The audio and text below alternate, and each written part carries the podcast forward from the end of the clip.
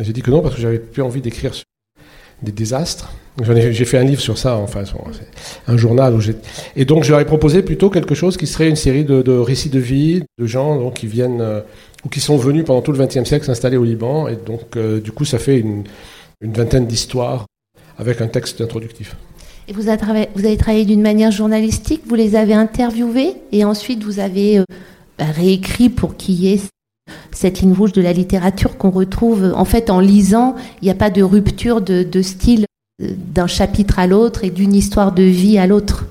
Euh, en fait, pas, vraiment journalistique. journalistique, pourquoi pas, hein, c'est pas Je n'ai rien contre. Mais l'idée, c'était de faire vraiment un texte littéraire à partir de récits. Et donc, je n'ai pas d'attitude de journalisme, je ne sais pas, je sais pas, c'est pas mon métier. J'ai simplement écouté des gens parler, de leur, me raconter leur vie. Et après, évidemment, j'ai tout retranscrit dans ma propre langue, parce que, bon, pour diverses raisons. la première, c'est que les gens ne racontent pas nécessairement très bien, et quand on parle à l'oral, ça part dans tous les sens. Et aussi parce que beaucoup de, gens qui m'ont raconté leur histoire, c'était pas leur histoire, parce que ceux qui sont venus du Liban, ce sont souvent leurs parents, leurs grands-parents. Et du coup, ils ne savaient pas trop, ils connaissaient mal l'histoire familiale. Ça devient euh, des récits d'histoire familiale. Les histoires familiales, on les connaît, on les connaît mal. On connaît des, des, bribes, et quand on veut les raconter, on se met à mettre des bribes les unes à côté des autres, et ça ne marche pas très bien. Et on s'aperçoit quand on raconte que. Et parfois, les, interlocuteurs ne se rendaient pas compte. Ils me disaient des trucs, j'ai dit, mais ça ne va pas avec ce que tu m'as raconté. Des incohérences, voilà. Ou alors, ça ne va pas avec l'histoire. Tu me dis, tes parents sont arrivés en 1900, je ne sais pas quelle année, mais là, il n'y avait personne qui est arrivé. les événements dont tu me parles, qui les ont fait fuir, c'était cinq ans avant. Et du coup, j'ai aidé les, les, les gens à essayer de reconstituer cette histoire familiale en leur suggérant des scénarios qui sont du coup forcément fictifs puisque c'est moi qui les suggéré. Et donc on a ensemble, et puis après moi de mon côté, reconstruit ces histoires qui sont devenues un petit peu aussi des fictions. Enfin, ça il faut pas le dire à Bayard parce que... non mais c'est pas enregistré. non non mais je rigole parce que je le dis dans l'introduction, hein, je le dis dans l'introduction que c'est temps d'amorce de roman en fait. Alors toutes ces voix d'hommes et de femmes, c'est à partir du chapitre 18.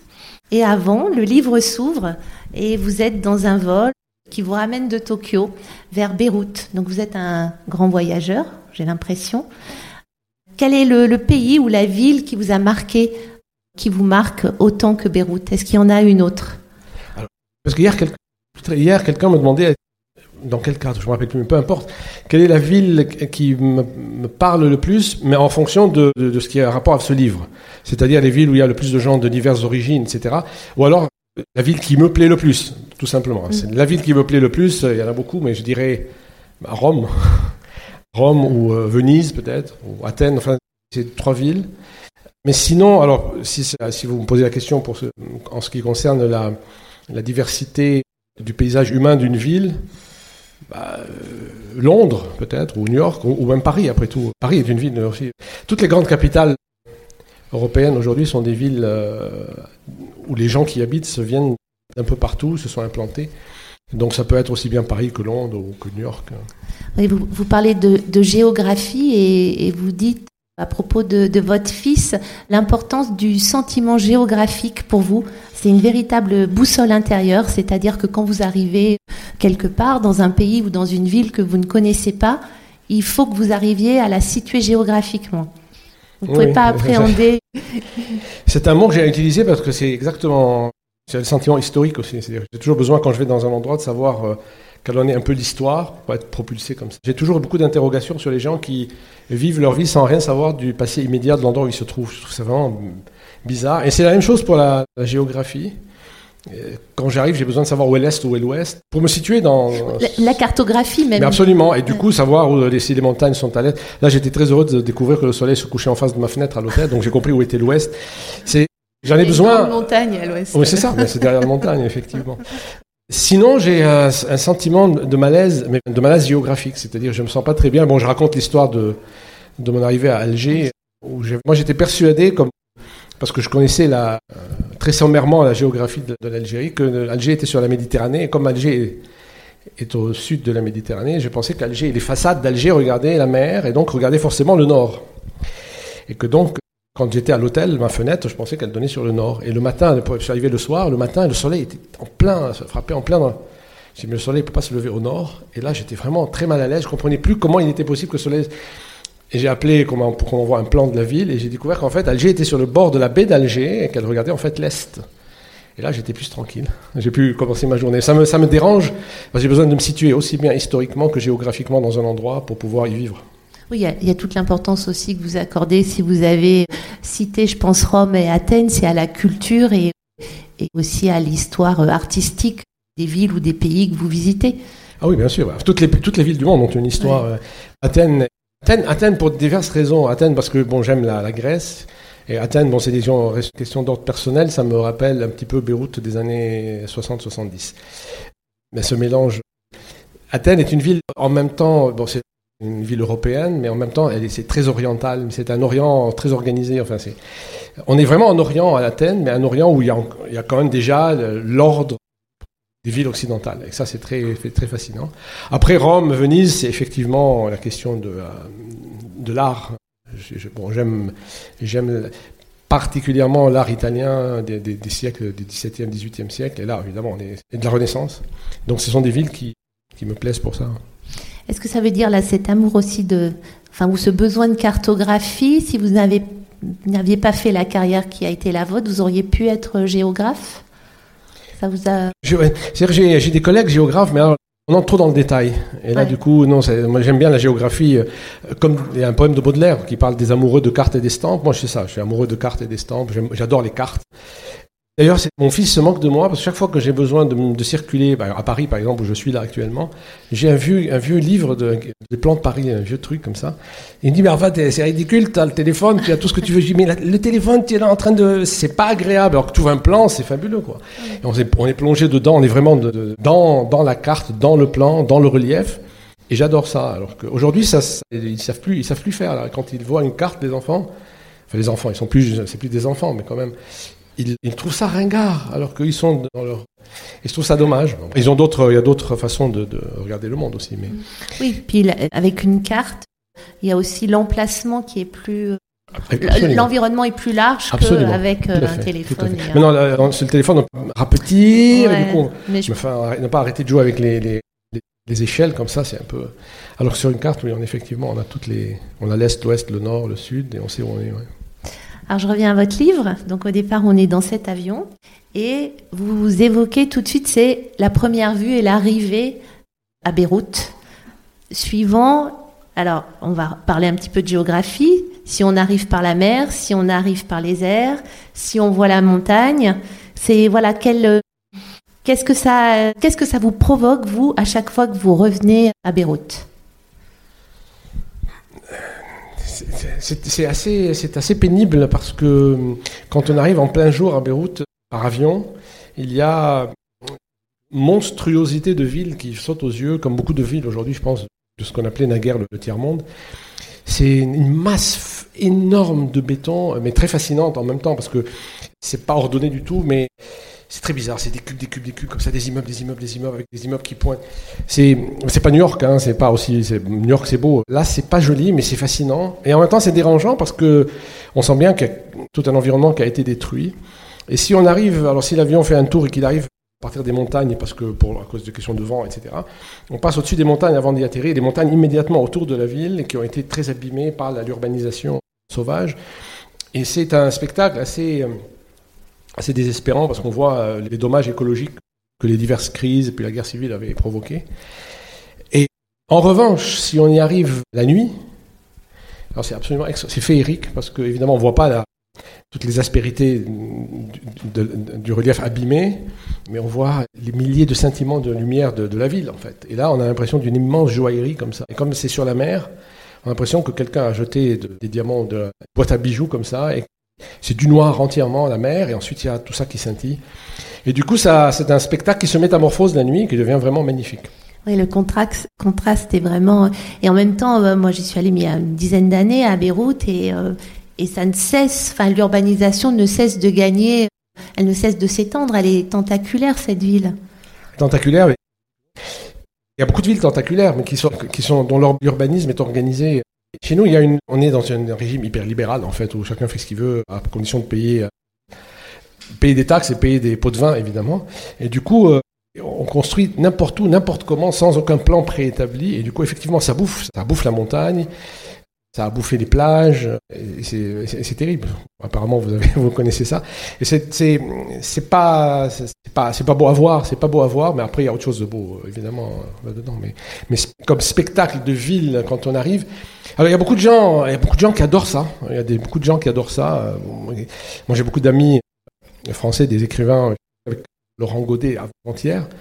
Il adore Beyrouth. Surtout même quand on arrive, je dis, dit bah, j'aime le désordre comme ça parce que moi je suis trop euh, je suis saturé de l'excès d'ordre. Mm chacun a ce, à quoi il est habitué et puis il va se, se régénérer régénère dans les pays où il y a un peu d'ordre et de discipline. C'est normal. C'est intéressant que vous ayez dit ça parce que j'allais vous demander justement qu'est-ce que, selon vous, expliquait cette fascination qu'éprouvent beaucoup de personnes pour, euh, pour Beyrouth? Alors, Évidemment, dans le livre, je raconte bien que quand on arrive, c'est épouvantable. Après, on s'immerge dans la ville et là, il y a, c'est un autre spectacle. C'est, très désordonné, c'est, ça, part dans tous les sens, mais c'est extrêmement varié. Les paysages, les paysages humains sont variés, les, mélanges des communautés, les, origines. Tout ça se mélange dans une espèce de bric-à-brac extrêmement riche. Et c'est ça qui plaît, en fait. C'est ça qui plaît, c'est le grand désordre qui reflète la diversité humaine dans son désordre et dans la capacité que les gens ont de, vivre ensemble, de, transformer n'importe quel coin, même s'il est même s'il n'est pas très agréable, en un endroit viable. Et donc les lieux de vie dans Beyrouth sont innombrables. On, vit sur les trottoirs, il y a tout le temps des gens partout, et, et en même temps il y a une circulation monstrueuse. Mais tout ça fait un brassage permanent extrêmement dynamique. Il y a une espèce de, de, ça, de, d'énergie très forte dans la ville. Et c'est ça, parce que j'ai interrogé moi aussi mes amis en disant, mais mm. qui plaît, et c'est, je pense que c'est ça qui leur plaît, hein, essentiellement, quand ils viennent de pays, de villes où ils, euh, ils sont habitués à une, quelque chose d'une routine plus tranquille, en tout cas plus ordonnée. Moi, j'en ai besoin de ça. Ils ont plutôt besoin de s'éclater dans quelque chose qui, qui, part dans tous les sens, et du coup, ils sont très heureux euh, pour ça. L'énergie, le dynamisme. Ouais, et cette capacité de, sociabilité, là, c'est ce que vous dites, euh, dans chaque quartier, malgré euh, les conditions de vie, malgré les immeubles qui peuvent être moitié en ruine ou quoi, hop, il y, a la, il y a la vie qui renaît, il y a toute la sociabilité qui, qui arrive à émerger. La sociabilité, en même temps, c'est une ville dont on ne s'aperçoit pas immédiatement qu'elle est très divisée. C'est une ville il y a, les quartiers sont divers, mais en même temps, ils s'interpénètrent. Et donc, euh, et c'est ça aussi, je pense, qui fascine. Je, je, je, raconte dans le livre un, un, ami français qui me disait qu'il pensait avoir compris Beyrouth. Il savait que là, il y a les chrétiens, là, il y a les musulmans, il y a les druzes, il y a les palestiniens. Après, il s'aperçoit que c'est pas du tout ça. Que là où il y a des chrétiens aussi, des musulmans. Là où il y a des musulmans, il y a beaucoup de chrétiens. Là où il y a des palestiniens, en fait, il y a des chiites. Là où il y a et c'est ça qui est aussi et qui fascine, c'est qu'on n'a jamais l'impression de l'avoir complètement appréhendé, la ville, parce que tout le temps de nouvelles surprises. Mais vous, vous y avez été, donc vous avez, éprouvé quoi, du coup? Ah, J'ai, mon, avis n'a pas trop d'intérêt, mais bah, ce mélange, enfin, euh, on passait du, je m'étais baignée à la, piscine du Sporting, à, alors c'était il y a en 2012, hein, Là, il y avait une mosquée flambant neuve, il y avait encore les impacts de balles de la guerre civile à côté.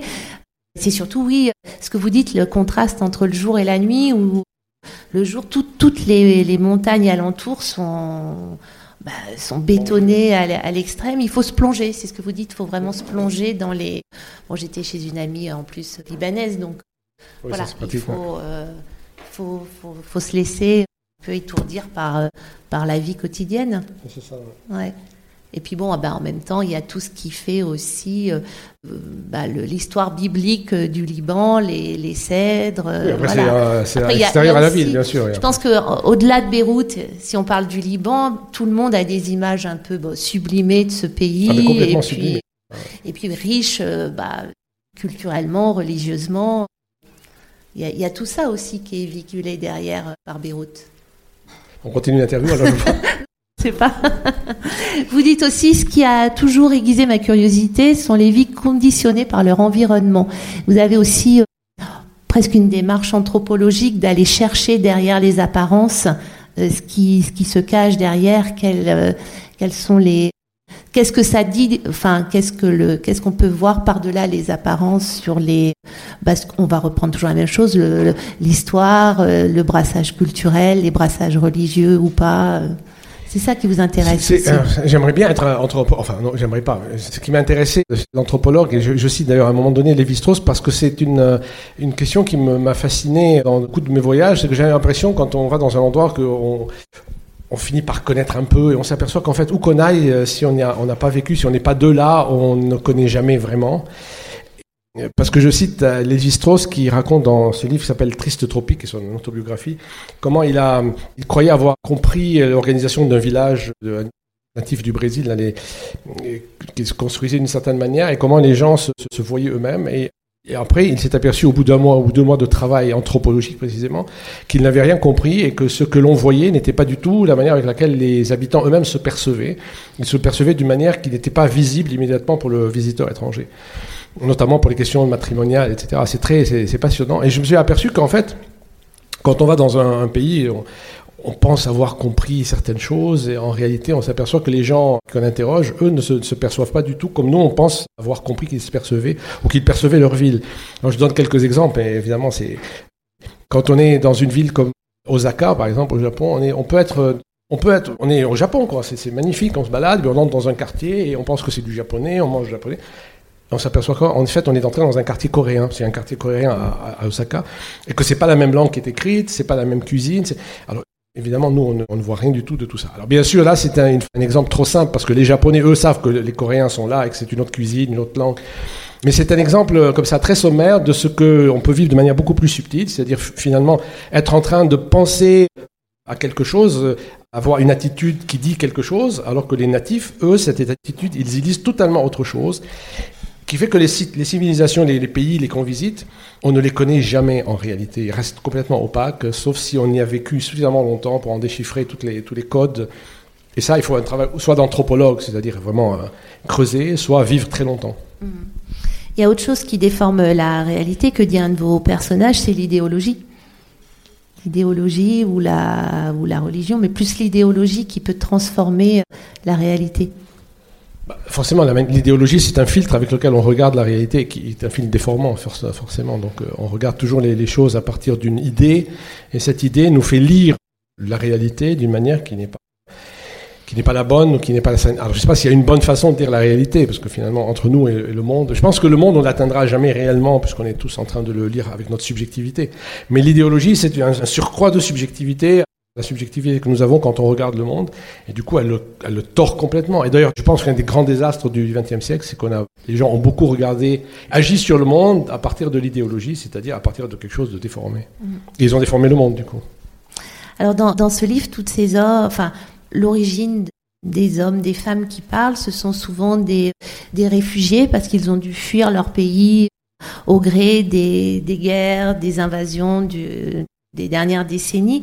Et vous dites avoir un intérêt pour les corps des réfugiés et que, adolescent, vous étiez attiré par les récits des grandes invasions. Donc, qu'est-ce que, qu'est-ce que vous lisiez? Qu'est-ce que vous en avez gardé de ces lectures? Les grandes invasions, c'est, un truc euh, qui, qui, c'est une passion, pas nécessairement pour les réfugiés, mais pour la, bougeotte. En fait, c'est un livre que je voulais écrire à l'origine, avant que Bayard ne le propose. Je voulais faire le récit de la grande bougeotte des humains sur la Terre, en fait. C'est-à-dire raconter les mêmes, faire des récits de vie, mais de les gens qui bougent sur la Terre tout entière. C'est-à-dire, je sais pas moi, les gens de Polynésie qui se réfugient au Pérou, les gens de Pologne qui vont en Amérique, les gens d'Afrique qui vont en France. Donc des récits de vie globant la Terre entière. C'était impossible. Est-ce que j'allais trouver des Polynésiens du Pérou, pas... ou des Japonais du Pérou. Il y a des Japonais au Pérou ou les, descendants d'Africains du Brésil. Je trouvais que le Liban était un échantillon suffisamment représentatif. Les invasions barbares, euh, c'est ça, en fait. Quand on réfléchit un petit peu, bon, évidemment, c'est des mouvements très violents qui ont détruit l'Europe et les civilisations romaines. Mais c'est quand même des peuples, quand on y pense, c'est ce que je dis dans le texte, qu'à un moment donné de l'histoire, il y a eu des, peuples qui sont partis des environs de Pékin et qui se retrouvaient aux portes de ce qui est Madrid aujourd'hui, des peuples qui arrivaient de, Mongolie et qui, qui sont installés à Rome de espèce de grand mélange, comme si on prenait une, une vous savez, ces boîtes de, dans lesquelles il y a de la, neige, on la bouge comme ça, et tout se met à bouger. Le monde, à un moment donné, a complètement bougé, et ça a complètement changé la, texture de la population du vieux monde, en fait. Et je pense que ça s'est passé pareil en Amérique, lorsque des gens ont dû passer le détroit de Bering et sont arrivés en Amérique. C'est aussi des, des transformations de population. Et ça, ça me fascine beaucoup. Aujourd'hui, il y a plus de grands mouvements, encore que la migration maintenant du nord vers le sud est très, très importante. Mais c'est la migrance, comme on l'appelle aujourd'hui, qui est en train de, prendre le relais et donc qui est en train de, faire bouger les gens et de transformer les tissus populations. Si on, si on, reprend les cartes, en fait, c'est ce qu'on voit dans les manuels scolaires où il y a ces grandes flèches qui partent d'un continent à l'autre, qui restent assez abstraites, alors qu'à vous lire, tout d'un coup, c'est incarné parce que parce que c'est des histoires de vie et et puis surtout, c'est des formidables vecteurs de brassage culturel. C'est essentiellement euh... ça. Ouais. C'est ce qui est le plus intéressant. C'est ce qui la... vous intéresse, oui. Ouais, bien sûr. Bah, c'est ce qui m'intéresse, c'est le fait que quelqu'un qui vient d'ailleurs, qui s'installe ici, ici étant le, peu importe où, X ici, il apporte avec lui quelque chose qu'il qui forcément il met en œuvre là où il s'installe, et il est obligé de prendre de, ce, de, de, là où il se trouve des choses qui vont modifier ses propres comportements. Et donc dans, ce, dans ces mélanges, c'est ce qu'on appelle, c'est ce que les sociologues ou les anthropologues appellent l'acculturation, mmh. avec deux C, pas, le A n'étant pri, pas privatif. L'acculturation, c'est le fait de, de modifier ses comportements, ses traits culturels au contact de, de l'autre.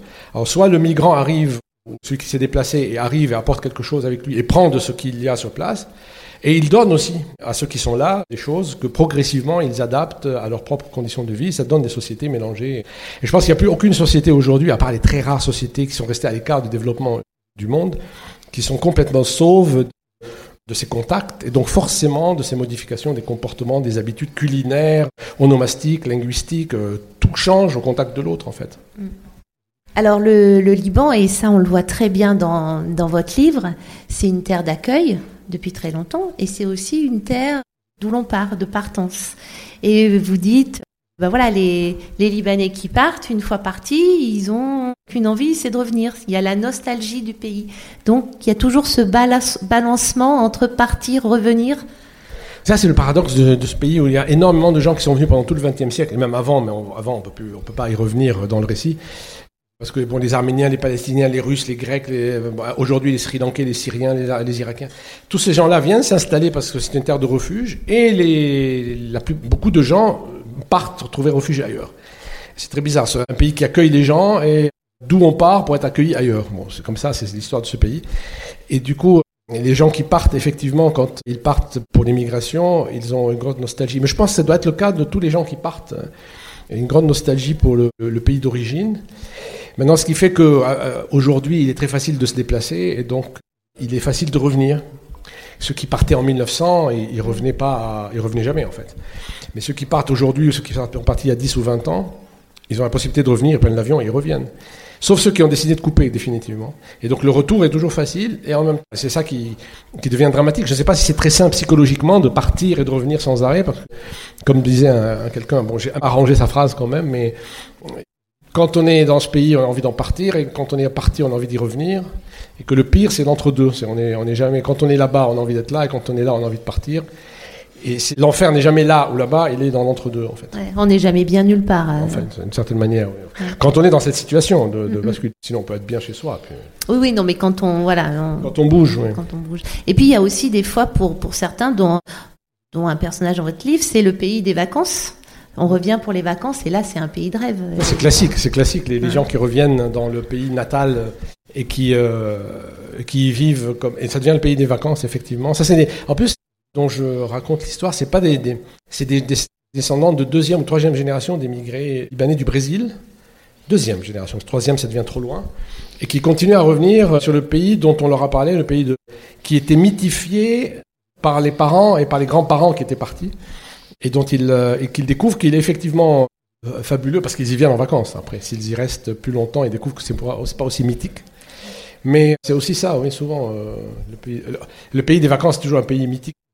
J'ai un, un, souvenir comme ça aussi, un passage de votre livre où euh, c'est des descendants, pareils, qui n'ont pas connu, en fait, les, le Liban raconté, ou je ne sais plus si c'est le pays d'origine des parents ou grands-parents, et ils en parlent entre eux, entre cousins ou amis des, parents et grands-parents, comme on, vous dites, on partagerait euh, le souvenir d'un livre ou d'un... Voilà, ça, ça vient de l'ordre, l'histoire familiale, du... Euh, du souvenir en commun, mais alors ça c'est ça c'est des, enfin c'est mon histoire moi c'est là où je ah. raconte un peu ma propre bon sans le dire parce que c'est mais c'est effectivement les, les Libanais d'Égypte qui ont vécu très longtemps en Égypte et qui sont revenus au Liban chassés par les, les événements en Égypte au milieu du XXe siècle et qui se retrouvent entre eux et qui s'identifient par l'accent, par une façon de regarder les choses, et qui se mettent à parler du pays de leurs parents et de leurs grands-parents euh, comme si c'était effectivement, euh, comme si c'était un, comme on, parle d'un club de foot dont on partage la passion, etc. Ce qui évidemment, ça reste quelque chose qui n'existe plus, mais dont les petits enfants ont hérité. Il, paraît, je suis pas, j'en sais rien, mais il paraît que les, clubs de foot, on en, est adepte de père en fils. C'est ce que j'ai appris. Et c'est un petit peu ça, c'est une espèce de sentiment d'appartenance à un passé qui n'est pas le nôtre en fait, qui est celui de nos parents. Et eh ben, du coup, ça tombe bien puisque je voulais vous demander euh, de nous raconter un peu l'histoire de vos origines. Donc j'ai pointé le la bonne histoire. Donc euh, si vous voulez dire un mot de ben voilà de l'origine familiale et comment comment votre famille est arrivée au Liban. Alors toutes les familles libanaises ne sont pas arrivées D'ailleurs, hein, forcément, il y a des gens du terroir quand même. moi, je suis d'une famille, par mon père, d'une famille béroutine euh, apparemment très ancienne. Mais mon père a été obligé d'émigrer à un moment donné en Égypte. Par ailleurs, du côté de, ma mère, c'était ma mère était une, son père à elle était un. Ça, c'est aussi l'intérêt des, des mélanges dans ce, dans ce pays. Il était, comme, euh, comme mon propre père, il était de confession chrétienne orthodoxe mon grand-père. Et il a fait des études à l'université américaine de Beyrouth, mais ça c'est au, début, à la toute fin du 19e siècle en fait. Et il s'est converti au protestantisme. Donc il y a énormément, enfin, énormément il y a une, catégorie d'intellectuels libanais de confession orthodoxe qui se sont convertis au protestantisme. C'est un peu hein. Comme euh, il n'avait pas beaucoup d'opportunités de travail, c'était à la fin de l'Empire ottoman, et qu'il parlait anglais, français et arabe, il a eu une opportunité de travail en Égypte où les Anglais venaient s'installer. Et donc il est parti en Égypte, où il s'est mis au service des Anglais, puis il a été au Soudan. Et protestant anglophone, c'était parfait, puisqu'il travaillait avec les Anglais. C'est là où ma mère est née. Ma mère est née au Soudan, puis ensuite elle a déménagé avec ses parents en Égypte. Et lorsque les événements d'Égypte sont, arrivés dans les années 50, lorsque la nationalisation, et que l'Égypte, qui était un pays extrêmement mélangé de, culturellement, comme le Liban en fait, a soudain décidé de s'égyptianiser totalement, ce qui est une grande misère. Et on a chassé de l'Égypte, on a forcé à partir les Grecs, les Italiens, les Juifs et les, Libanais. Et donc, euh, beaucoup de Libanais sont partis soit en France, soit au Canada. Et une grande partie, évidemment, est revenue au Liban. Et donc, c'est une sorte de, migration à l'envers, un retour, mais un retour dans, un pays euh, qui était celui des parents. Et donc, c'est comme ça que ma mère est revenue au Liban, portant avec elle un héritage soudanais, égyptien, libanais, protestant, orthodoxe, tout un mélange comme ça. Et c'est là où elle a rencontré mon père, qui était lui totalement orthodoxe, chrétien orthodoxe, émigré simplement pour travailler en Égypte. Et voilà, c'est ce que je raconte en fait, c'est cette histoire de, des émigrés libanais d'Égypte qui sont revenus à un moment donné et qui après, ça fait comme une sorte de club privé qui parle de l'Égypte, de leurs parents et de leurs grands-parents. Ouais, de, toute une époque aussi. Évidemment, c'est l'époque de la. C'est toujours une époque mythique. C'est l'époque de L'Égypte était une monarchie où on avait encore des. Euh, les grands, on a fait des balles avec les, grandes robes et une vie un peu viennoise en Égypte, ce qui est assez, assez cocasse. Et qui n'est pas euh, si vieille que ça. Non, c'est des années 30, 40. Euh, alors, donc, tous vos personnages, là, il y a un mélange de religions. On essaie de comprendre, ah bah oui, là, ça ne va pas pouvoir marcher entre alors chrétiens, musulmans, sunnites, chiites, et par-dessus ça, il y a aussi l'origine sociale qui joue beaucoup. Par-dessus ça, l'origine géographique, si on est au nord, on est du nord ou du sud du pays. Donc toute cette, vous parlez de salade communautaire, voilà comment euh, identitaire, communautaire, pour s'y retrouver, c'est... Euh, il y, a toutes ces surcouches en fait, c'est vraiment un millefeuille euh, de culture, de religion, de classe sociale. Euh, et d'origine. Oui, c'est ça que je disais. C'est à déchiffrer, euh, même pour nous parfois. Alors évidemment, il y a deux choses différentes. C'est-à-dire qu'il y a dans le livre, il y a les diverses origines des gens. Donc je raconte comment les gens racontent comment euh, eux ou leurs familles sont arrivés dans ce pays. Et il y a par ailleurs, après, la, vie, la vie au, quotidien, et qui est précisément conditionnée par les appartenances communautaires. Alors évidemment, ceux qui sont arrivés ne sont pas nécessairement les plus, les plus attachés aux communautés locales. C'est-à-dire quand euh, les Russes, les Grecs, les Russes ou les Arméniens arrivent, ils ne sont pas nécessairement dans une, euh, ils ne s'affilient pas aux communautés libanaises. Ils sont des, communautés à part. parfois, les Russes, les Russes, les descendants des Russes blancs qui sont arrivés au moment de la guerre civile russe, euh, ils se sont complètement libanisés, ils ont oublié la langue arabe, euh, la langue russe, ils parlent arabe au français, surtout français. Alors que les Arméniens sont restés très attachés à leur culture pour des raisons historiques, c'est qu'on a dénié leur, euh, la reconnaissance de leur génocide, donc ils sont restés très attachés à leur culture comme une espèce de refuge. Et donc ça donne des, ça donne des disparités au sein même des, appartenances d'origine. À ça s'ajoute, au sein de la population libanaise d'origine elle-même, qui, qui ne s'est pas déplacée, les appartenances communautaires. on sait bien que le Liban est un pays où il y a je sais pas combien de, de communautés religieuses, et on y est ce sont les, appartenances premières. On s'identifie d'abord essentiellement à sa communauté.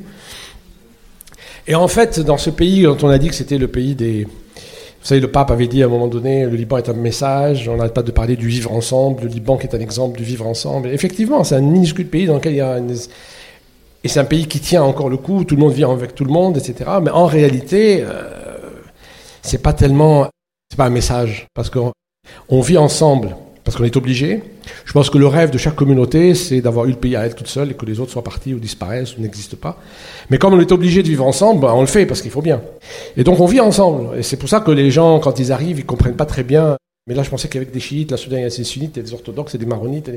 Et là-bas, il y a que des maronites, c'est la montagne chrétienne. On voit une mosquée. Tout est un peu perpé. On vit ensemble et tout va bien jusqu'au moment où, et c'est là que ce que je raconte essentiellement dans le livre, jusqu'au moment où les alliances soudain s'imposent, notamment les alliances matrimoniales. Et alors là, ça devient des drames absolument. On ne peut pas, ou c'est très difficile, d'épouser quelqu'un d'une autre communauté. Maintenant, ça se fait en ville, dans les, à Beyrouth essentiellement, ça se fait. Mais ça se fait au, prix de, déchirements, de drames, de cris et de hurlements, sauf cas exceptionnels, évidemment. Il y a des gens qui sont complètement ouverts. Mais sinon, c'est là où on sent la limite de ce fameux vivre ensemble euh, modèle, qui n'est pas tellement un vivre ensemble, puisqu'on ne supporte pas de d'avoir à partager après. Et c'est ce que je raconte, et des gens qui sont de nombre de. Moi, j'ai des étudiantes qui ont des problèmes parce sont, sont. Elles ou ils se sont ont rencontré des, gens d'une autre communauté, voulaient se marier, c'est les parents qui ont fait des histoires, etc. Et parfois, ça aboutissait à pousser les, jeunes gens à abandonner leurs projets matrimoniaux et à ça s'ajoute évidemment la question, alors j'ai insisté pour raconter cette petite histoire, c'est que ce n'est pas seulement ça évidemment, mais là c'est beaucoup plus propre à ce que tous les pays du monde vivent, c'est les, alliances matrimoniales transsociales. C'est-à-dire que là aussi, euh, on peut être de la même communauté, mais alors de la même communauté, mais même de la confession. Hein, deux autres. L'histoire que je raconte, c'est une, jeune femme grecque orthodoxe de Beyrouth euh, qui a épousé un jeune grec orthodoxe, mais elle, elle était d'une famille très riche et lui, il était modeste. Oh, les drames.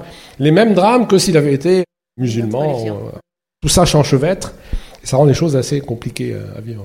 Et vous l'avez dit, c'est que c'est en plus le Liban un tout petit territoire. Ça fait combien de, de mètres carrés 10 000 km, un département français. Ouais. Donc c'est un concentré vraiment euh, qui rend la situation. C'est un concentré de tous les de tous les problèmes du monde aujourd'hui et un concentré possible de toutes les solutions qu'on pourrait apporter. Pour l'instant, on n'apporte aucune solution. Mais quelqu'un avait dit, un écrivain français qui était venu en résidence à Beyrouth avait dit que le Liban euh, résumait en lui tous les problèmes du monde contemporain, de gouvernance, écologique, de migrants, tous les problèmes sont là, et qu'il suffirait qu'on trouve une solution au Liban, qu'elle pourrait devenir exemplifiable pour le monde entier. Bon, pour l'instant, on n'a rien trouvé, à part la crise et le désastre, mais la crise et le désastre sont aussi des choses qui peuvent... Bah, de la crise peut sortir, euh, voilà... Peut, peut sortir des solutions, mais en même temps, la crise, la crise même, elle-même, comme une sorte d'alerte alerte pour d'autres pays qui vivent de la même manière l'hyperlibéralisme, le pouvoir des banques, euh, pouvoir euh, partager entre des hommes politiques très liés à des mafias financières, tout ça, on le voit dans beaucoup de pays et que ça peut abandonner, aboutir à des crises euh, existentielles sans nom. Oui, parce que du coup, c'est une plongée aussi dans l'histoire du XXe siècle du Liban, hein, votre livre. D'ailleurs, il y a un petit rappel à la fin historique J'aime pas les rappels historiques, j'aime pas les glossaires, mais ils ont ah. insisté pour les mettre. Bon, après, c'est utile, bien sûr, je comprends. C'est un peu utile pour euh, voilà se rappeler, se remémorer la guerre civile. Et c'est vrai que bah, vous parlez des, des, des, gens qui ont disparu du jour au lendemain, qu'on n'a jamais retrouvés, tous ces tous ces pendant la guerre civile. Pendant la guerre civile. Bon, jusqu'à euh, l'événement le plus récent, vous avez consacré un ouvrage, on va pas, on va pas trop revenir là-dessus, mais c'est quand même l'explosion du port euh, le 4 août 2020, et il y a plusieurs plusieurs récits euh, qui se terminent euh, voilà par par cette explosion et de vous avez rencontré je sais pas vous y étiez vous? Bien sûr. des témoignages de, gens qui ont vécu cette explosion et qui a été la cause encore de nouveaux départs, bien sûr, de plus la crise, la crise économique. Et et bien sûr le, le, le, régime politique. Hein, vous dites la démocratie, c'est la source, enfin les, les conséquences désastreuses d'un point de vue écologique, économique, politique. Pas la démocratie, quand la démocratie est confisquée par une pas caste la de Voilà, pas la démocratie, le, le, clientélisme, la corruption, après la guerre civile. Et voilà où ça a conduit le, Liban. Ça aussi, c'est c'est évoqué. Je j'ai noté une phrase, faudrait que je la, la retrouve. Mais euh, voilà, ça c'est aussi en, en filigrane de, de, tout le livre. Oui, forcément, euh, c'est que la plupart des histoires, c'est des gens qui, pas toutes, toutes les histoires, c'est des gens qui me les ont racontées là, aujourd'hui, quoi. Et donc, même s'ils remontent à une ou deux générations, ils finissent avec leur propre histoire. Et forcément, tout Libanais vivant encore au Liban, à part ceux qui sont, à part les émigrés qui sont revenus, la plupart des gens qui m'ont raconté étaient là au moment de l'explosion. Et donc, ça, ça a eu un impact sur leur, leur existence. Donc, forcément, ça joue. C'était l'État, le symbole absolu de la mauvaise gouvernance. Ah oui, c'est ça. Hein Dites aussi, c'est l'ennemi du citoyen.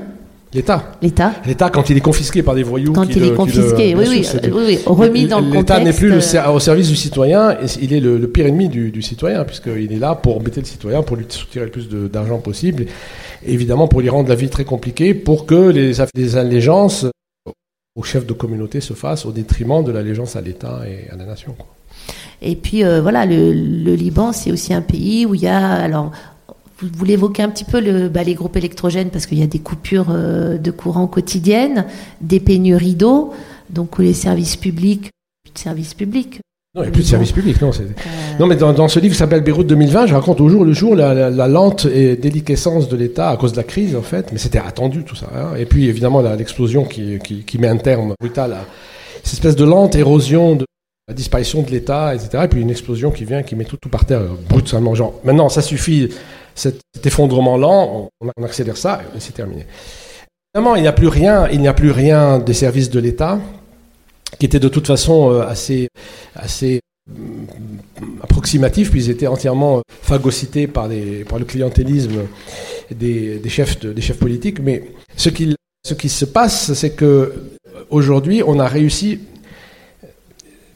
il y a un terme qui est aujourd'hui le, terme auquel tous les Libanais sont devenus hyper allergiques, c'est la résilience. On a souvent dit que les Libanais sont résilients, dès qu'une crise arrive, ils se redressent. On s'est redressé, on s'est redressé. Il, il n'en demeure pas moins qu'il y a cette capacité d'adaptation. On va dire résilience, c'est trop joli. C'est l'adaptation qui n'est pas très bien du tout parce que quand on s'adapte à une situation, c'est qu'on n'en résout pas, on la résout pas, on s'y adapte. Une capacité d'adaptation aux, événements. Et donc, aujourd'hui, vous allez à Beyrouth, aujourd'hui, vous allez à Beyrouth, si vous n'allez pas dans des régions très déshéritées, vous allez avoir de l'électricité, de l'eau, vous allez au restaurant, vous allez vous promener. La nuit, les rues sont pas très éclairées, c'était pire, maintenant elles commencent à être éclairées, il commence à y avoir de nouveau des feux euh, au croisement, mais c'est entièrement une initiative privée, entièrement. Alors l'initiative privée, ça peut être euh, quelqu'un, des générateurs électriques aujourd'hui, ce sont des générateurs privés qui dispensent l'électricité au, quartier, moyennant euh, finance, bien entendu. Sauf qu'on commence à installer des panneaux solaires. Donc du coup, le Liban devient malgré lui un pays vert. Enfin, à quel prix, c'est évidemment. Bon.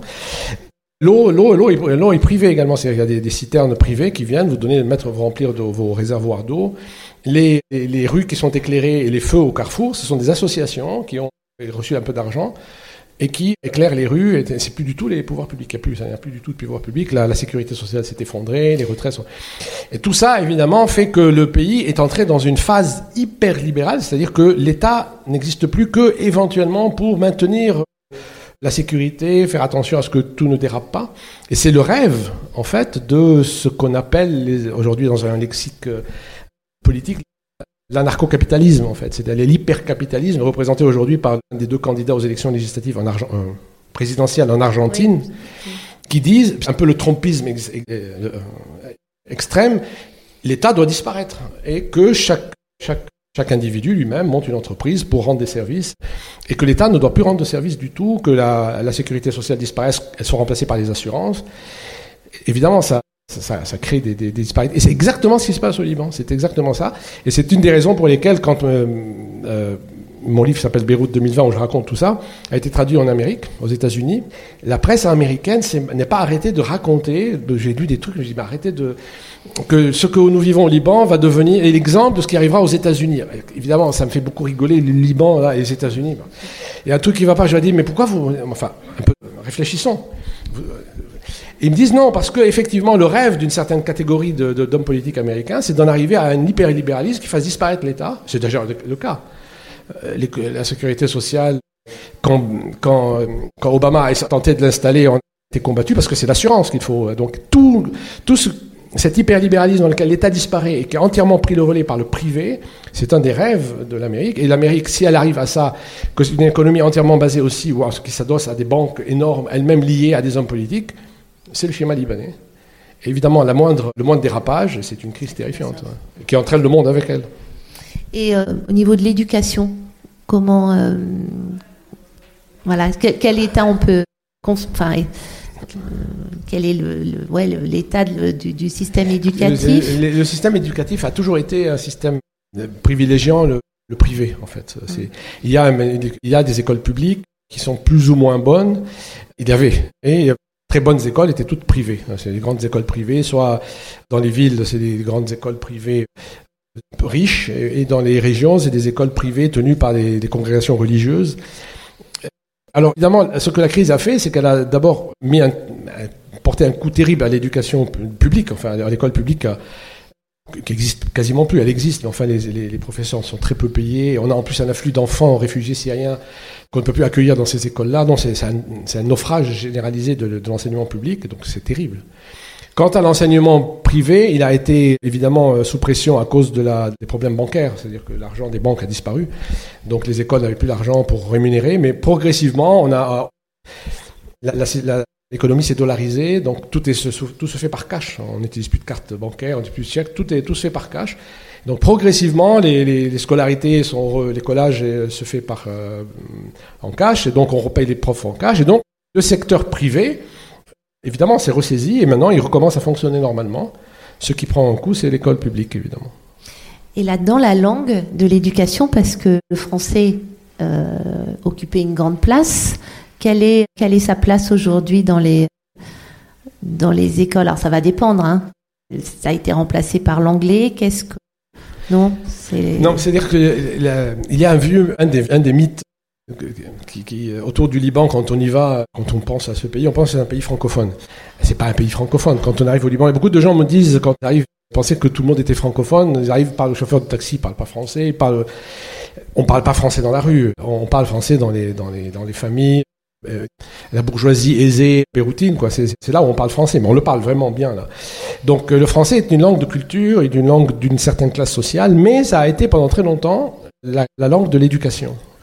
Même les écoles publiques enseignaient en français. Ça ne veut pas dire que les enfants allaient parler français. Continuez, mais. Mais en physique, la physique, la chimie, les mathématiques, le, lexique était français. On enseignait tout ça en français. Alors que dans les autres pays arabes, c'est en arabe, ça s'est arabisé. Donc il reste, le français reste quelque chose de familier, même à ceux qui ne parlent pas du tout. C'est qu'ils connaissent les mots, ils savent, ils, peuvent comprendre ce qu'on leur dit en français. Et ça, ça continue jusqu'à aujourd'hui. Le français n'a jamais vraiment disparu ni cédé la place à l'anglais, comme on dit. L'anglais revient, euh, l'anglais s'est installé au Liban comme partout dans le monde. C'est pas de l'anglais, c'est ce qu'on appelle le globish. Le globish, c'est une espèce de d'anglais qu'on utilise pour lire des notices, dont on a besoin pour euh, quand on entre euh, sur les réseaux sociaux, quand on entre sur Internet, on a besoin de cet anglais-là. Donc c'est cet anglais qui s'installe à côté d'un français de culture et de l'arabe que tout le monde parle et qui est très mal enseigné par ailleurs. C'est pour cette raison que je, je, on me dit ah oui l'arabe, le français recule face à l'anglais. Je dis mais non, il recule pas, il recule pas, il est là. Ils n'ont pas la même place. Absolument, c'est pas ils n'ont pas le même statut. statut L'un est une langue de culture, c'est quelqu'un qui, qui parle français au Liban et quelqu'un qui c'est l'exemple que je prends pour faire comprendre la chose. Qu'un Libanais francophone, quand il lit le canard enchaîné, il rit aux blagues. Alors que aucun anglophone libanais qui a jamais lu un, un journal anglais, et même s'ils lisent des journaux anglais, ils vont pas comprendre l'humour anglais à de rares exceptions. Ma mère était capable de le faire parce qu'elle était de culture anglaise. Mais sinon, et c'est ça la différence, une langue de culture et un globish qui est une langue de communication pour les réseaux sociaux essentiellement. Et ça, c'est l'une ne peut pas remplacer l'autre. Elles, elles, sont concomitantes. Et à côté de ça, il y a l'arabe qui est la langue euh, massivement parlée, mais très mal enseignée, très peu pratiquée. Et c'est pour cette raison, quand vous allez dans un restaurant euh, à Beyrouth, le serveur ne vous parle pas en français, parce que c'est. Vous parlez en arabe, mais il vous parle plus spontanément en anglais, parce que les menus sont en anglais et en arabe. Alors l'arabe, c'est très compliqué de. Il y a un rapport. L'arabe, parce que l'arabe, c'est divers strates de langue aussi. Mm. Donc l'arabe, on l'évacue, c'est trop compliqué, on parle anglais, parce que c'est facile, c'est aisé, c'est quelques mots qu'on peut connaître. Alors que le français, on a besoin quand même d'avoir substrat plus, plus, plus enraciné dans la culture pour le parler. Oui, il y a plus une utilité immédiate oui, de l'anglais. Bien sûr.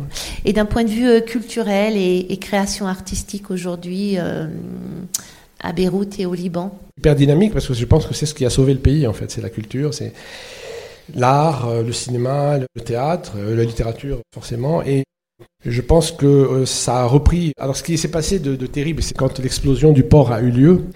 Euh, ce qu'on a dit, c'est que la moitié de la ville a été détruite. C'est pas la moitié de la ville qui a été détruite. C'est vraiment, euh, bon, c'est quand même trois ou quatre quartiers entiers qui, sont partis en une seconde. Mais par hasard, il a voulu, le, hasard a voulu que ce soit les quartiers dans lesquels étaient concentrés, c'était les quartiers de la vie nocturne béroutine, donc tous les bars, tous les restaurants qui ont tous été décorés par des designers libanais et c'était les friches dans lesquelles se sont installés les, ateliers d'artistes.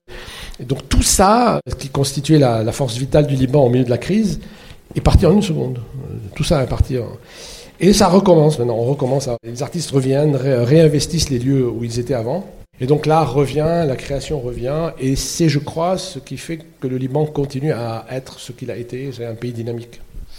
Euh, vous aimez beaucoup l'architecture aussi. Hein donc du coup, pour la reconstruction, est-ce qu'on fait appel Enfin, est-ce qu'il y a des, des nouveaux Enfin, comment on reconstruit il y a deux, deux, phases de la reconstruction. Il y a la reconstruction de Beyrouth après la guerre, qui a été.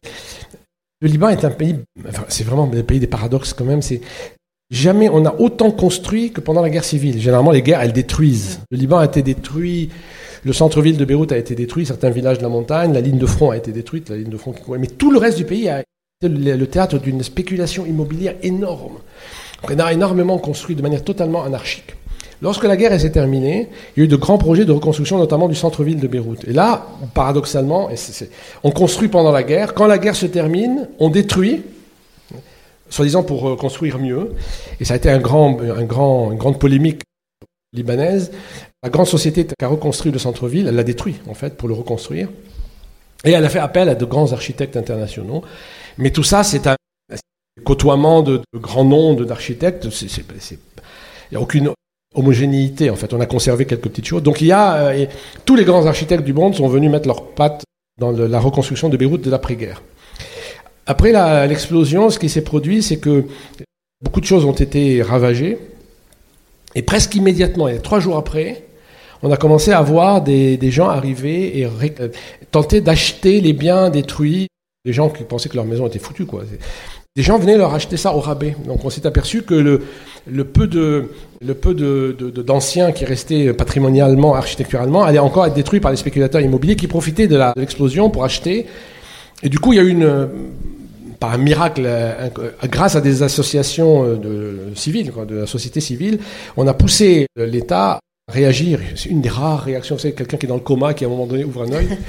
L'État a décidé d'interdire tout achat et toute vente de quoi que ce soit euh, comme terrain et comme sur tout le périmètre de lieu de l'explosion. Bon. Ça a permis de sauvegarder. Et ensuite, euh, il y a beaucoup d'argent qui est arrivé pour aider les associations euh, d'architecture à reconstruire et à réhabiliter les bâtiments détruits. Et du coup, ce qui était en état de ruine, qui était effectivement susceptible à un moment donné d'être vendu par les propriétaires et de devenir un immeuble horrible, a été conservé parce qu'il a été hyper bien restauré et les gens se disent Oh, ça c'est à moi, c'est beau. Et donc, un des effets positifs, pervers, pervers positif de, la, de l'explosion, c'est que du coup, il y a des quartiers entiers qui étaient des quartiers patrimoniaux dont on se demandait s'ils allaient survivre, qui ont été en partie détruits, mais reconstruits, un peu euh, réhabilités, et qui sont aujourd'hui redevenus très beaux. Comment vous voyez l'avenir de votre pays? C'est un tunnel noir, noir, noir, et dont on ne voit pas le bout. Qu'est-ce que vous êtes en train d'écrire en ce moment? Quel sera votre prochain ouvrage? On écrit sans arrêt, hein, tout le temps. Hein. J'ai deux, trois bouquins en même temps que j'écris. Un d'entre eux finira par devenir celui que je choisis de, d'aller de finir. Euh, j'ai plein de projets. Vous en écrivez toujours euh, plusieurs en, en parallèle Comme les peintres. Vous avez, justement, vous avez jamais essayé euh, Vous, vous peignez pas, vous sculptez pas non. Non. Je dessine comme un pied. Non, non, pas du tout, malheureusement. Non, mais j'adore la peinture, évidemment, mais je ne Ouais. peins pas du tout. Et en qu'est-ce que vous lisez comme comme auteur euh, Je lis, je lis la littérature euh, bah, classique, ce que je n'ai pas encore lu, je, je, je continue, mais, mais surtout de la littérature contemporaine, parce que c'est celle qui est ma spécialité à l'université. Donc je lis beaucoup de. Pas de contemporaine, de la littérature moderne et contemporaine. Et puis euh, quand il y a encore, je m'aperçois qu'il y a un, un classique que j'ai pas lu. Là par exemple, je me suis aperçu que j'avais pas encore lu. Vassili Grossman, Vie et Destin. Donc c'est un truc euh, qui est sur mon, dans mes projets. Mais sinon, c'est, je lis ce qui sort euh, de manière, euh, et pas seulement en France, c'est-à-dire de, internationalement, mais dans ces traductions françaises. Et donc je disais euh, au tout début de l'entretien que vous êtes président directeur de la Maison internationale des écrivains à Beyrouth.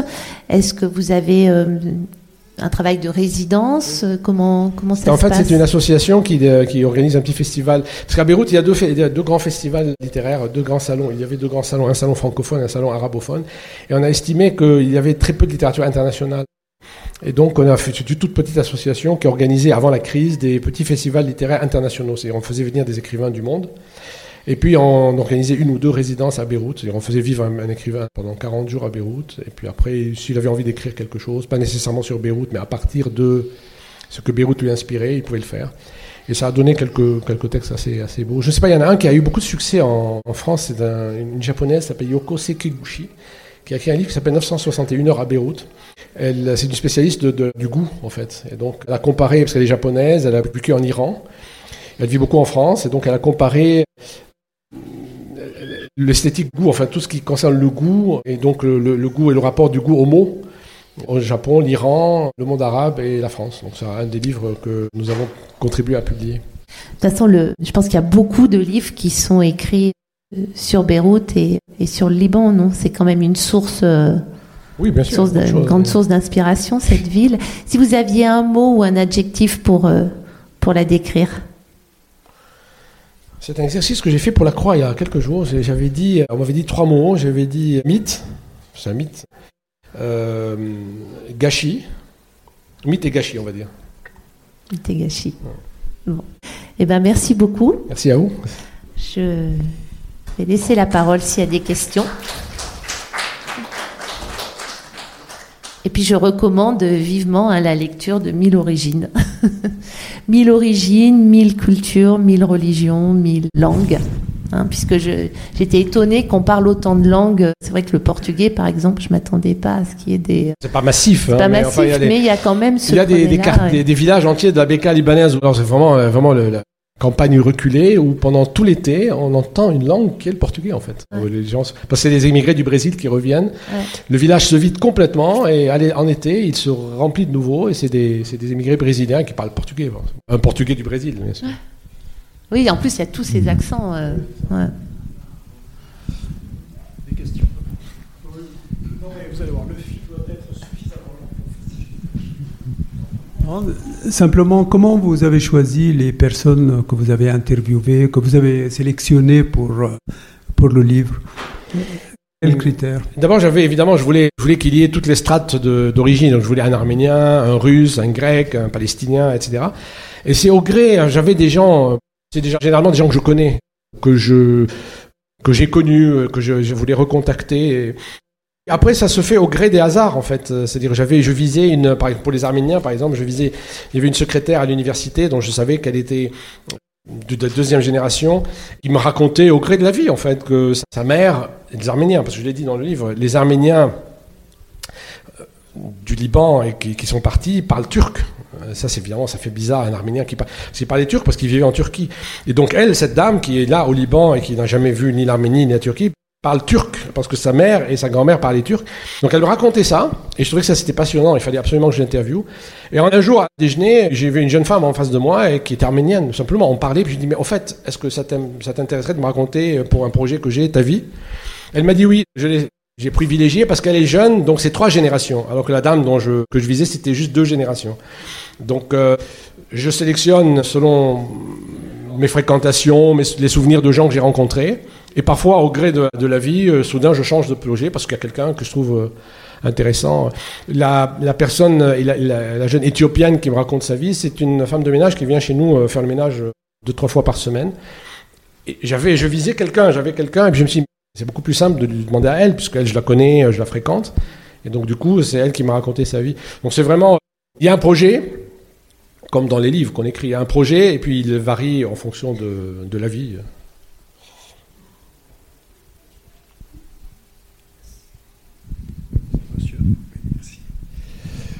Bonsoir, Sharif. Salut Je t'ai pas reconnu, j'ai pas mis lunettes. Bah, je me suis coupé les cheveux et la barbe.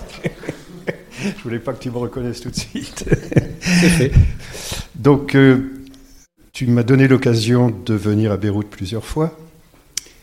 J'en ai, avec les conversations qu'on a menées tous les deux, j'en ai tiré quelques éléments euh, qui peuvent un peu contraster avec euh, ce que tu dis ou plus, plus exactement se poser en interrogation. Je me souviens que tu m'as fait visiter le centre de Beyrouth, qui avait été déjà un petit peu restauré parce que la guerre l'avait bien abîmé. Et je me souviens que tu déplorais la manière dont ça avait été fait, dans la mesure où ce centre n'était pas seulement à la manière un peu contemporaine des centres euh, en bourgeoisie, mais c'était un centre populaire où il y avait euh, des cafés ou des restaurants de tout niveau, de toutes sortes, et tout ça avait été un peu homogénéisé. Je me souviens très bien cette réaction parce que je me suis dit, Sharif ne fait pas partie de cette strate sociale, et donc Peut-être ça vient du fait qu'il a fait des études littéraires, et, pas par exemple, parce qu'on avait parlé aussi de l'université anglaise, euh, américaine, pardon, qui faisait surtout des, financiers, enfin des gens de l'économie, et qui avait un, regard euh, différent, nuancé sur, toute cette ville. Mais ce qui m'avait le plus frappé, frappé c'est un peu ma question par rapport à ce que tu dis tu parlais quand je suis arrivé, même si tu n'aimes même pas le mot, de mot résilience ou adaptation, etc. Ce qui m'avait frappé, c'est cette idée d'une ville qui se détruit sans cesse, qui se reconstruit sans cesse, mais qui ne fabrique aucune nostalgie. Donc je m'étais dit, ils ont une conception du temps qui n'est pas, par exemple, celle d'un Baudelaire, hein, qui voit Paris disparaître, euh, Andromaque, etc., qui au contraire, je ne dis pas que la ville aspire sans cesse à disparaître, mais ça ne gêne pas, entre guillemets, les Béroutins de voir les choses être détruites parce que ils vont reconstruire. Donc il y a un rapport au passé qui me semble difficile pour nous à comprendre. Je ferai pour finir, je ferai un rapport avec ce que me disait un collègue qui était parti en Syrie. Et je l'avais déjà aperçu, on en avait parlé d'ailleurs aussi en Israël, même s'il ne faut pas trop dire ce mot aujourd'hui. On ne savait jamais si les maisons dans lesquelles on était invité par des collègues étaient en ruine ou en état de construction. Il y avait toujours un entre-deux très bizarre juste pour finir là-dessus, j'ai été invité par une collègue de Tel Aviv, dans sa maison un petit peu écartée. Il n'y avait qu'un rez-de-chaussée. Mais, mais, il y avait déjà des marches d'escalier pour aller à l'étage, et toutes les fenêtres de l'étage étaient dans le jardin. Et je lui ai dit, mais c'est une maison qui se défait et vous allez partir, ou c'est une maison que vous êtes en train de construire? Il m'a répondu, on est en train de construire, mais on a un problème avec les ouvriers arabes, puisqu'il n'y a que les Arabes qui travaillent, enfin je veux dire manuellement. Ils sont plus ou moins gênés en ce moment, je ne veux pas en dire plus. Voilà. Ça m'avait laissé une drôle d'impression parce que, à la fois, on vit dans l'instant, parce qu'il ne faut pas trop penser au passé ni à trop à l'avenir. On fait ce qu'il y en a à faire, et toutes les associations montrent bien qu'elles peuvent se passer d'un ordre général.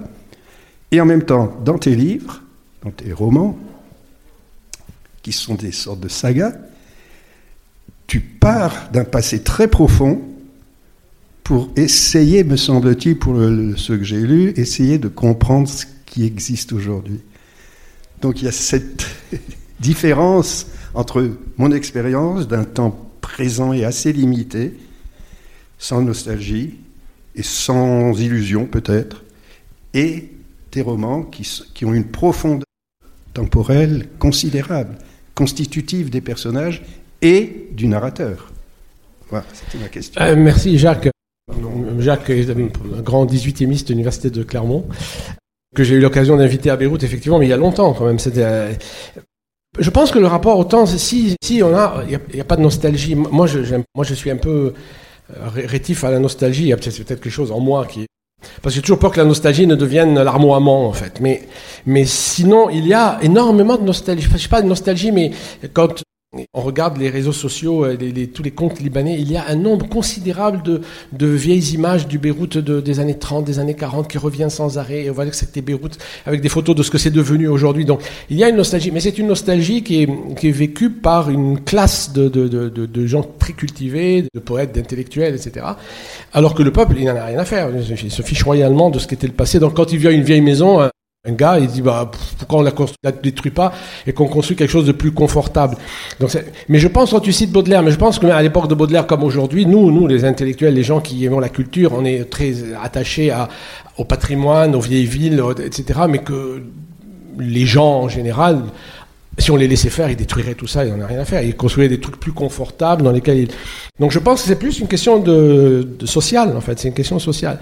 Et euh, la, si dans mes livres il y a de, le, je, reviens vers le passé, mais attention, c'est pas des romans historiques, je ne veux pas faire croire que c'est des romans. Euh, j'essaye de, comprendre. Oui, bien sûr, il faut bien explorer, relire, parce que je pense qu'une des, une fonctions du roman, c'est de relire le, passé et de l'histoire, de reconstruire l'histoire pour faire, parce que le roman est, il me semble, le, contre-pied de l'historiographie officielle. C'est toujours une historiographie officielle. Euh, tous les pays se construisent sur une histoire qui a été racontée par les livres d'histoire, en fait, et que les, romans, à un moment donné, dans certains pays euh, prennent le contre-pied et redisent l'histoire selon qu'elle a été vécue réellement par les gens et qui n'est pas exactement la même que l'historiographie officielle.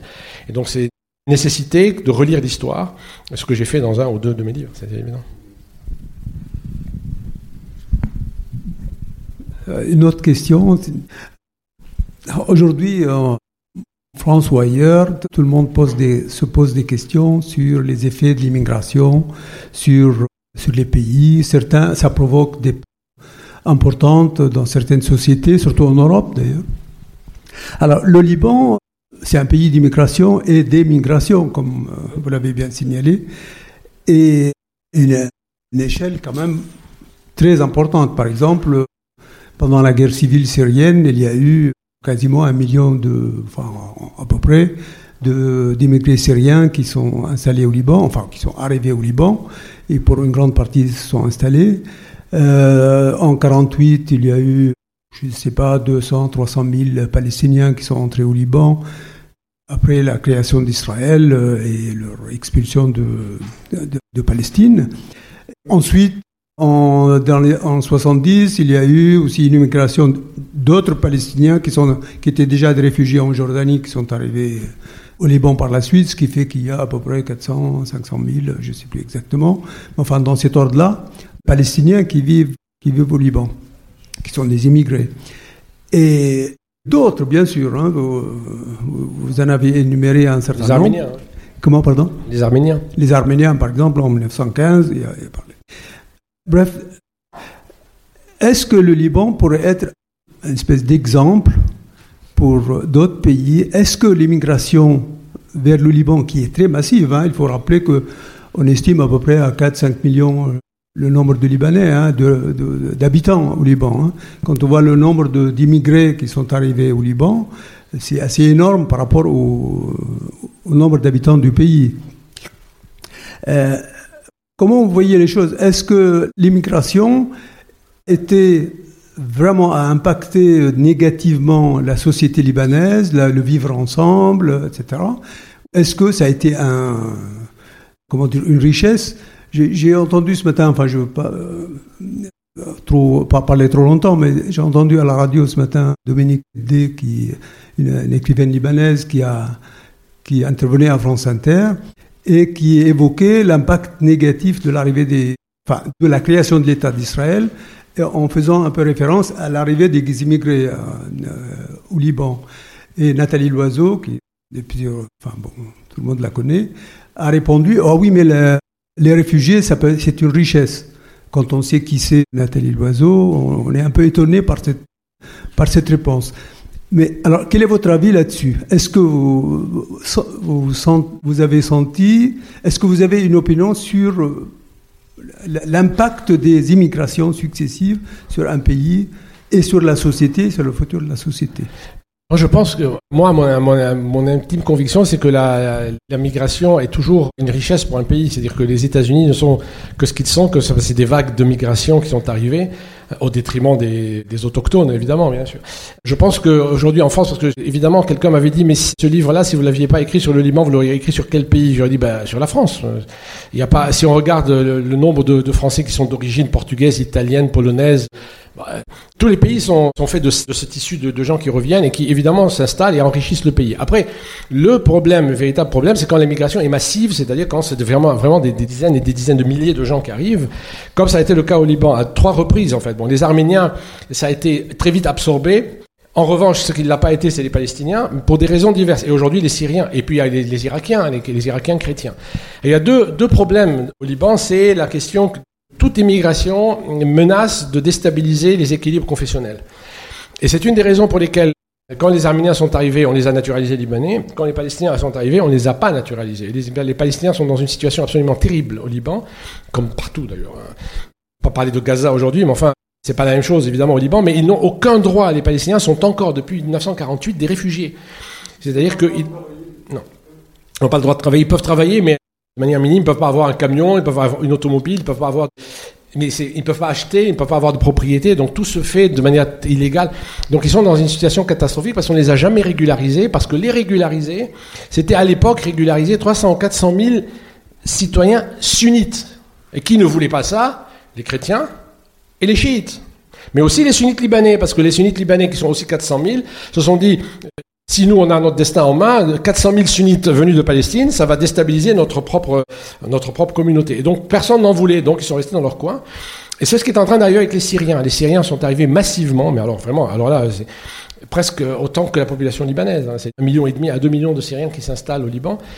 Il y a un trauma, il y a un trauma parce que ce que vous disiez aussi est exact, c'est le fait que quand ces, ces, gens-là arrivent, ils, ils, ont un impact positif quand ils s'intègrent, et quand ils ne s'intègrent pas, c'est très négatif. Et c'est ce qui s'est produit, c'est que les, les, Palestiniens du Liban ont contribué à la guerre civile libanaise y ont participé et laissent un souvenir vraiment très négatif à une partie de la population, notamment la population chrétienne. Maintenant, ce que les gens craignent, c'est que les Syriens s'installent dans des camps, que ces camps deviennent pérennes, qu'ils se mettent à s'armer, et on retrouve le syndrome des camps palestiniens, des armements des camps palestiniens, et que chacun va, utiliser les Syriens comme on avait utilisé les Palestiniens pour la politique libanaise, leur faire faire la guerre à la place. Et donc il y a un trauma à l'égard de ces déplacements trop massifs de population qui fait qu'on ne sait plus quoi en faire. Et comme on n'a pas d'État fort, ils sont là, ces gens-là, on ne sait pas quoi en faire. Et donc, pour, en résumé, je pense que quand la migration est individuelle que les gens viennent, s'installent, travaillent, apportent avec eux leur langue, leur culture, c'est formidable. Mais quand ils sont massifs, c'est-à-dire que c'est des populations entières qui arrivent, ça peut créer évidemment quelque chose de créer un trauma la crainte d'un trauma à venir, comme ça a été le cas pour les Palestiniens quand ils sont arrivés, comme c'est le cas des Syriens aujourd'hui. Donc c'est très très embêtant parce que quand on dit que les Syriens sont un poids pour le Liban, on peut se faire traiter de raciste. Qu'est-ce que tu veux qu'ils reviennent chez eux? C'est pas ce que je dis. Je, regarde la, vérité, c'est-à-dire que ça peut être un, élément déstabilisateur terrible. Et qu'est-ce qu'on fait? Personne n'a de solution. Le président syrien va jamais les recevoir chez eux, et chez lui, il les a chassés. Il est très content qu'ils soient partis. Nous, on peut pas les absorber. Il y en a, mais très peu, qui essayent, les pauvres, mais ils sont dans une situation terrible. Ils essayent de prendre ces barques-là pour essayer de partir en Europe, la moitié se noie, vous savez, le, truc des migrants. Ils sont là, ils sont coincés, ils sont dans des camps, on ne les reconnaît pas comme réfugiés.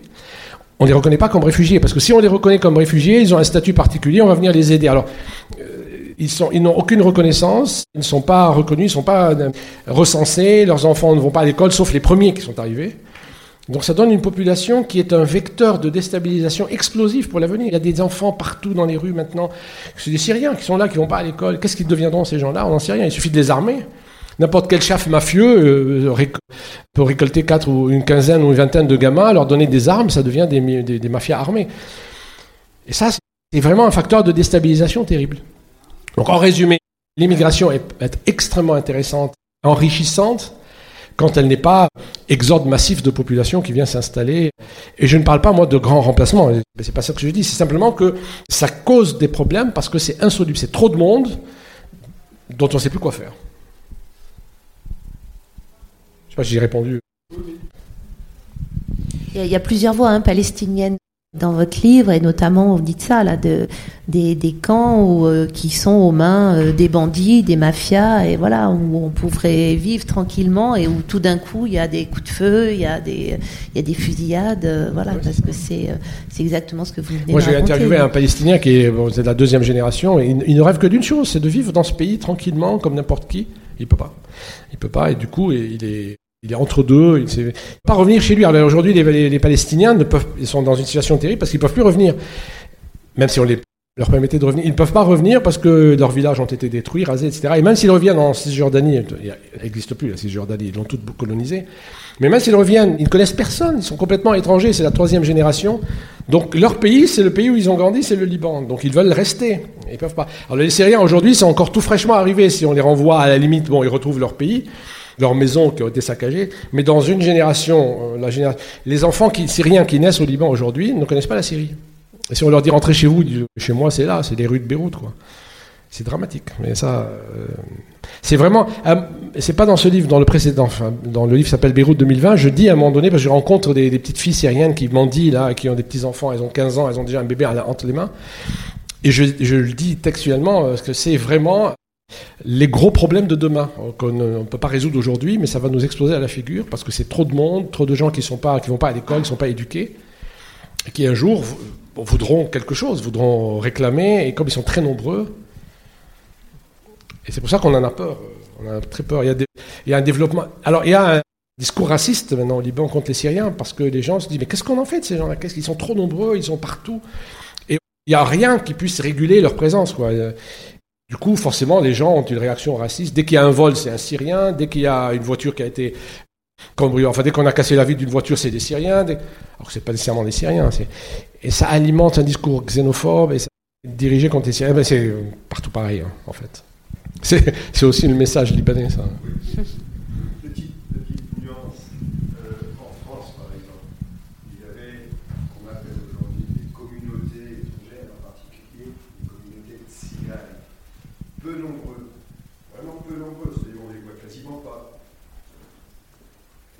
exactement ce que tu appelles euh, ces réactions négatives, c'est ce racisme. Là, chaque fois qu'il y avait une poule qui disparaît dans un fond de campagne bretonne, oui, c'était les. Donc, je veux dire par là, est-ce que c'est seulement euh, la quantité qui joue? Non, non, c'est le fait que l'autre, l'autre, l'autre est toujours. C'est toujours plus facile d'accuser l'autre. Est-il possible que mon voisin me vole? Mais jamais de la vie, c'est l'étranger qui me vole. En réalité, c'est ton voisin qui te vole, parce que ton voisin n'est pas nécessairement meilleur que ton que l'étranger, bien sûr. Le. Bien sûr. Il est vertueux. Toujours. Il n'est pas assassin, il n'est pas voleur. C'est ça. Mais c'est pas ça seulement, c'est que quand on arrête un voleur qui est libanais, on dit rien. On a, on a, arrêté un voleur. Quand on arrête un voleur, il est syrien, on dit c'est un voleur syrien. Du coup, tout le monde a l'impression que tous les voleurs sont syriens. Voilà.